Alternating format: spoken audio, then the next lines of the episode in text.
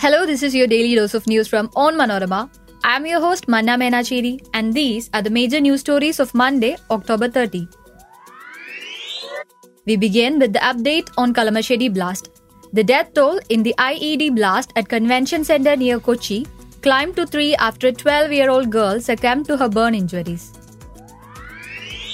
Fear strikes rogue Gaza as Israeli forces expand ground offensive. AAP leader Manish Sisodia will still be in jail after the Supreme Court rejected his bail pleas in the Delhi excise policy scam. In Maharashtra, an NCP MLA's house was torched amid protest for Maratha quota demand. And Bharatiya Rashtra Samiti MP and party candidate Prabhakar Reddy stabbed during Telangana polls campaign.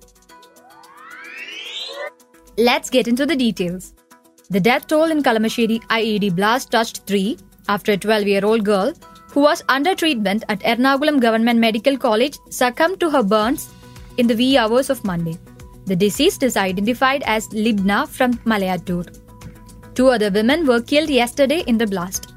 Dominic Martin, the lone accused in the blast, told police that he had used 50 gunda, a type of firecracker, and 8 liters of petrol in the blast at Yehovah Witness Prayer Center. He claimed that he set fire to the gunda by operating the IED.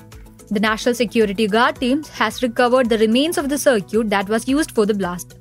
Martin confessed that he had placed the explosive inside plastic bags in the hall. Police have recovered some visuals from his phone to prove the charges. Martin reportedly placed explosive in six places inside hall. An all-party meeting today vowed to stand united for restoring peace in Kerala. After attending the meeting, Chief Minister Pinarayi Vijayan reached Ernakulam Government Medical College and visited injured people. CPM State Secretary M.V. Govindan and Health Minister Veena George accompanied him. Earlier today, Union Minister Rajeev Chandrasekhar justified the statements he made yesterday after Pinarayi threatened legal actions against the BJP leader. Speaking at a press conference, Pinarayi said Rajeev had been spewing not just poison but deadly poison in a bid to tend the secular credentials of Kerala. Fierce air and artillery strikes rang out in Gaza early on Monday as Israeli troops backed by tanks pressed into the Palestinian enclave with a ground assault that promoted more international calls for civilians to be protected. Israeli military said it had struck more than 600 militant targets over past few days as it expanded ground operations in Gaza Strip where Palestinian civilians are in dire need of fuel, food, clean water as war enters the fourth week. Israel, in a military statement, said IDF troops killed dozens of terrorists who barricaded themselves in the buildings and tunnels attempted to attack the troops. The Supreme Court rejected the regular bail pleas of former Deputy Chief Minister Manish Sisodia in corruption and money laundering cases related to the alleged Delhi excise policy scam. A bench of Justice Sanjeev Khanna and Justice S.V.N. Bhatti said it has recorded the statements of the probe agencies that the trial in these cases will conclude in 6 to 8 months. The bench said if the trial proceeds in a sloppy manner, then Sisodia will be at liberty to apply for a bail in these cases in 3 months. The top court pronounced its verdict on Sisodia's two separate regular bail pleas filed in corruption and money laundering cases related to the now scrapped Delhi excise policy. The residence of a Nationalist Congress Party MLA, Prakash Solanke, in Maharashtra's Beed district was set on fire and stones were hurled at it on Monday amid fresh violence over the demand for Maratha quota. A group of people also set ablaze a car parked at residence of Solanke after an audio clip of the MLA in which he purportedly spoke about the Maratha quota allegation and made a wild comment on fasting quota activist Manoj Jarange went viral.